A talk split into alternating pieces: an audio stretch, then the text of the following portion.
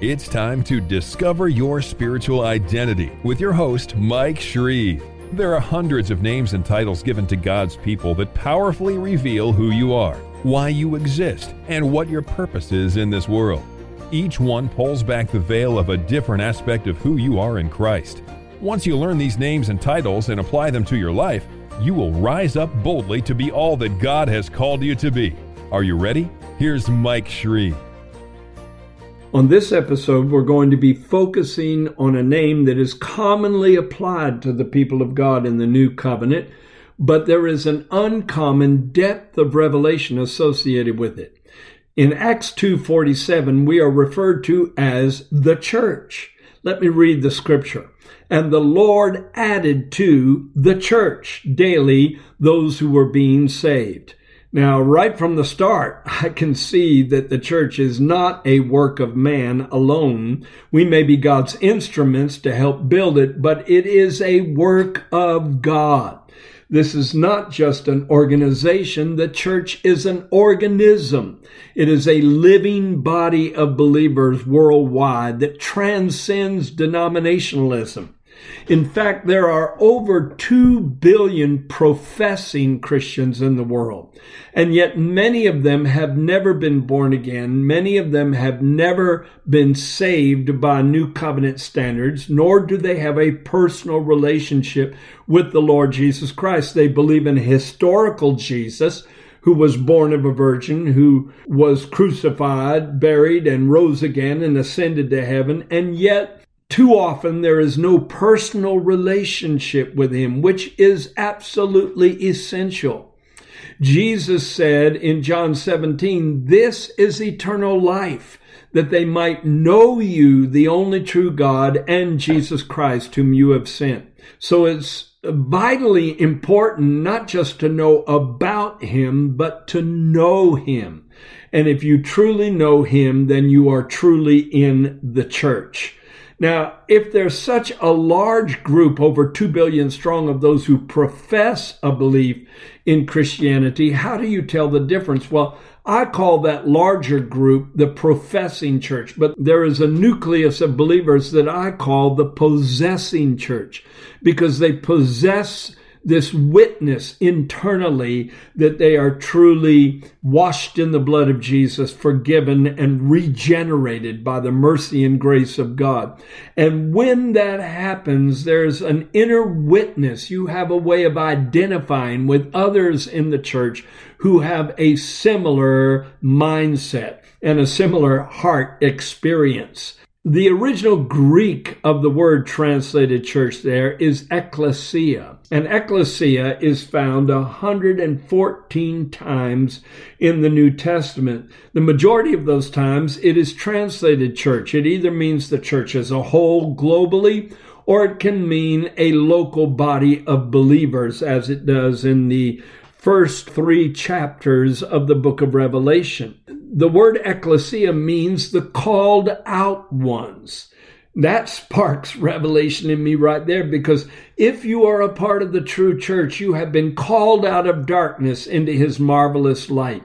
You have been called out of depression into joy, called out of anxiety into peace, called out of senseless lifestyles into divine purpose, called out of satanic domination into the protection of angels, called out of a life of debauchery and uncleanness into fellowship with the God of heaven. There's so many things you've been called out of, but God also calls you into the opposite of those things. Thank God. If you're among the called out ones, it also means every member of the church has an individual calling. You're not just called in a general sense with the rest of the body of Christ. You are called in a specific sense. You have an individual calling. One of my favorite quotes is this, that all men are born into the world originals, but most men die copies.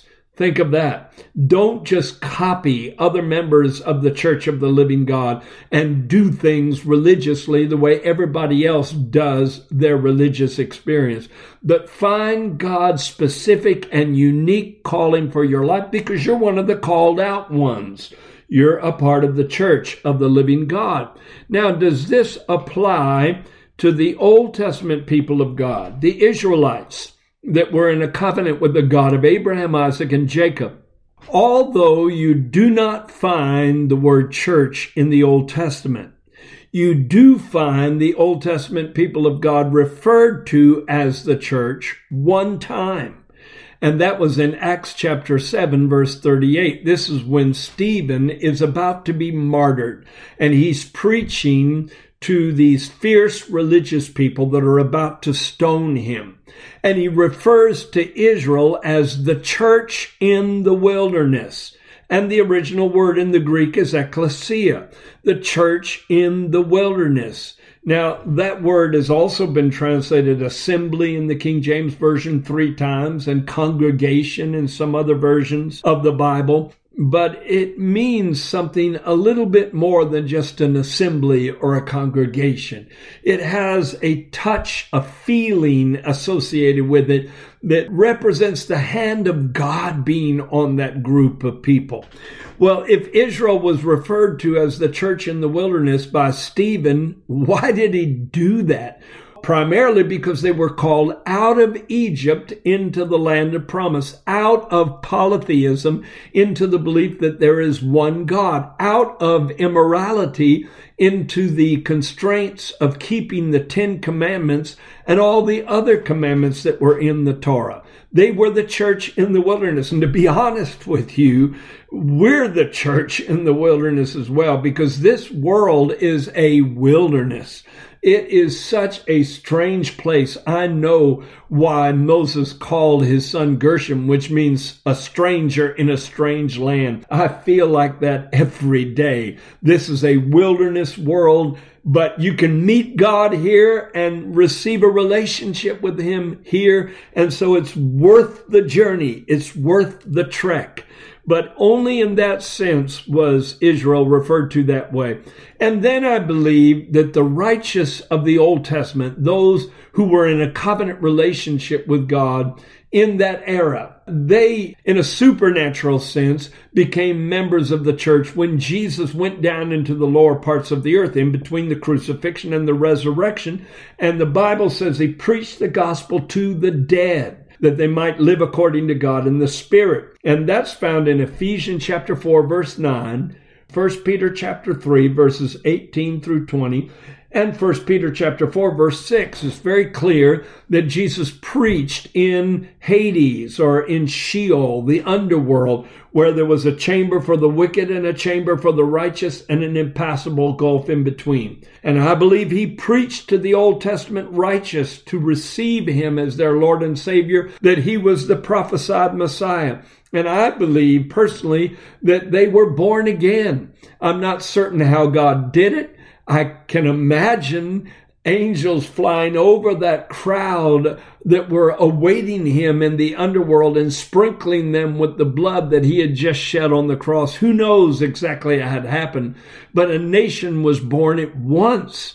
Uh, you may say, well, they were dead. How could they be born again? Because it's not the flesh part of you that's born again. It's the spirit part of you that is born again. And that's when they were called out of the lower world, out of Sheol, all the way up to the third heaven to paradise, and Jesus led captivity captive.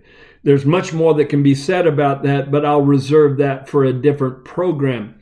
Now, I, want to bring out some very powerful individual and unique insights about the church.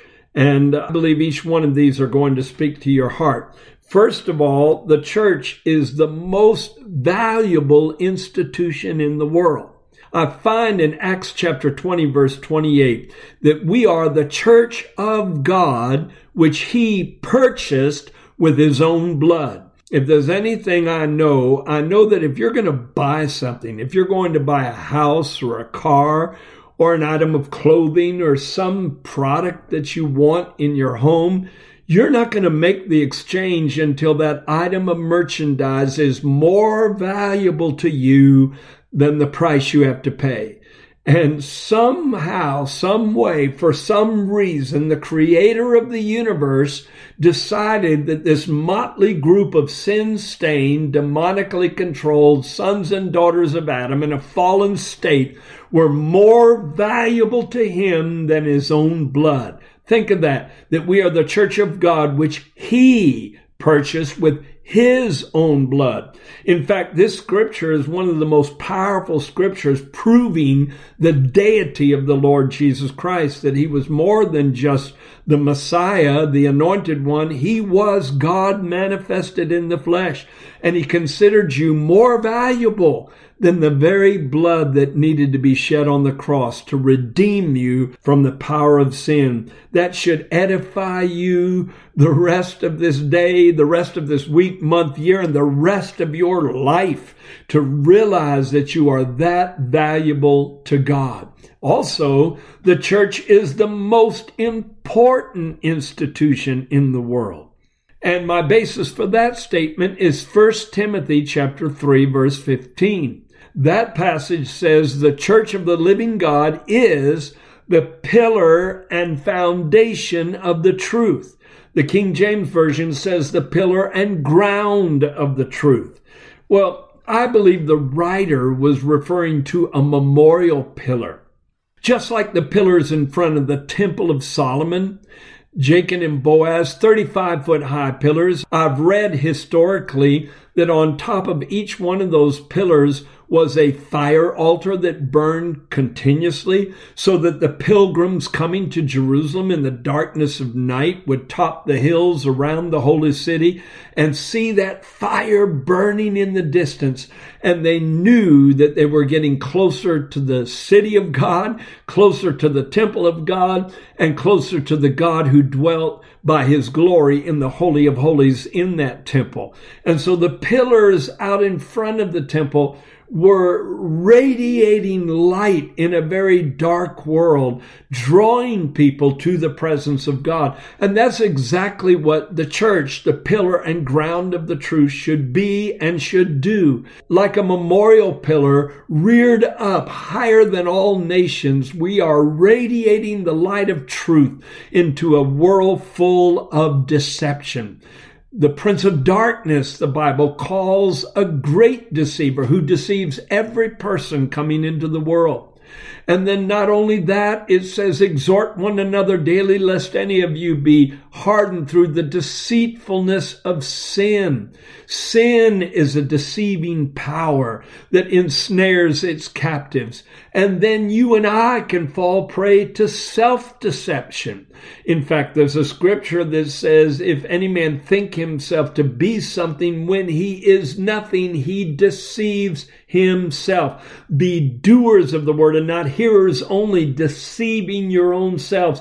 And so you've got all this deception to contend with. And yet in the midst of it all is this bright and shining light from the church who is filled with the spirit of truth and who proclaims the word of truth in a world that is devoid of truth. We are the pillar and ground of the truth. No wonder the church is the most important institution in the world because this world would just collapse spiritually. It would implode without the presence of the church of the living God. Think of that. The church is also the most knowledgeable institution in the world. One of the most powerful scriptures I have to share with you today is Ephesians chapter 3 verses 9 and 10 where Paul talks about making all men see the fellowship of the mystery which from the beginning of the ages has been hidden in God who created all things through Jesus Christ. Now listen to the next part carefully. To the intent that now the manifold wisdom of God might be known by the church to the principalities and powers in the heavenly places. So the wisdom of God is going to be unveiled in the church before the principalities and powers the hierarchy of angels in heavenly places comprehend what God is truly doing in this world. No wonder angels love to come down into our midst to hear those things that are sent down by the Holy Spirit from heaven. Peter told us that. I believe they're piecing the puzzle together. They're trying to wrap their minds around this mystery of the ages, Christ in you, the hope of glory. So we are the most knowledgeable, the most wise institution in the world. The church is also the most stable, most authoritative, and most undefeatable institution in the world. Let me take you to Matthew chapter 16, verses 17, 18, and 19. Jesus is having a conversation with one of his apostles, and he, and he asked the one who would later be called Peter, who do men say that I, the Son of Man, am? And Peter responded, Well, some say that you are John the Baptist. Others say you are Elijah. And then others even say you're Jeremiah or one of the prophets. But then Jesus asked him, Who do you say that I am? And Simon said, Well, you are the Messiah you are the Christ, the Son of the living God. Listen to Jesus' response. He said, Blessed are you, Simon Barjona, for flesh and blood has not revealed this to you, but my Father who is in heaven. And I also say to you that you are Peter, and on this rock I will build my church, and the gates of Hades shall not prevail against it. The King James Version says the gates of hell which is an incorrect rendering of the original word because hell denotes a place of suffering for the wicked. Hades was the underworld for both the righteous and the wicked until Jesus rose from the dead. It's called Sheol in the Old Testament, Hades in the New Testament writings. But listen to what he said. You are Peter, and on this rock I will build my church, and the gates of Hades shall not prevail against it. Listen, no one can make it out of this world without going the way of death or the grave, except those who have been translated like Enoch and Elijah. All other human beings are captivated by death. The grave pulls them down under its authority and power at a certain point in their lives. But it will not prevail against those who are part of the church of the living God. We can say, Oh, grave, where is your victory? Oh, death, where is your sting? Because if we are in a relationship with the head of the church, the Lord Jesus Christ, and we have the promise of resurrection. But this passage means more than that. And this is really the peak of what I have to communicate to you on this episode. Let's go back to what Jesus said to Simon. Blessed are you, for flesh and blood has not revealed this to you, but my Father who is in heaven. And I also say that you are Peter, and on this rock I will build my church. Now, I agree that the name Peter means a stone, a small rock.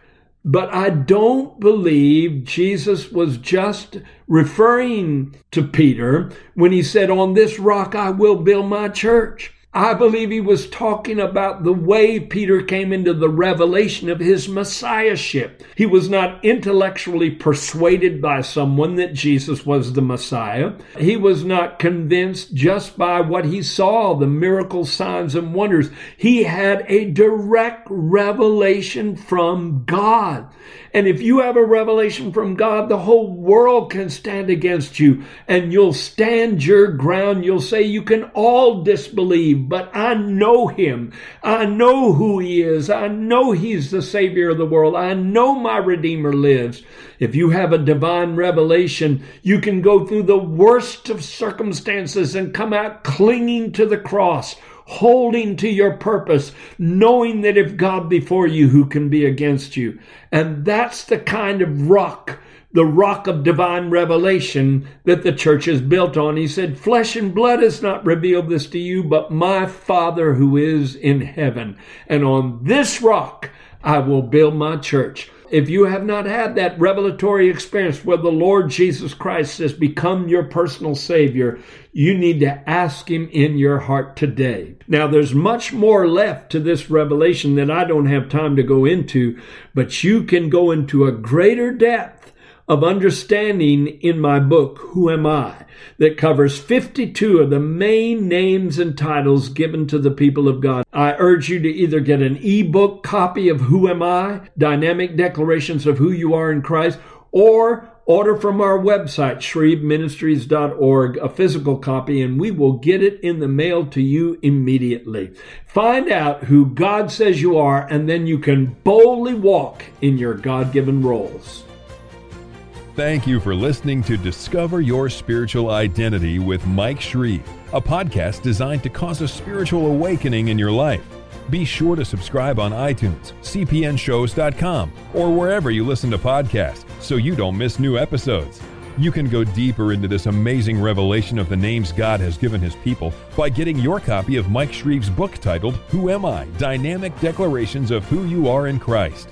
We also invite you to visit our website, shreveministries.org, and sign up to be part of our global internet family, a group of on fire believers who are bold to proclaim, I am who God says I am, I have what God says I have, and I will be what God says I will be.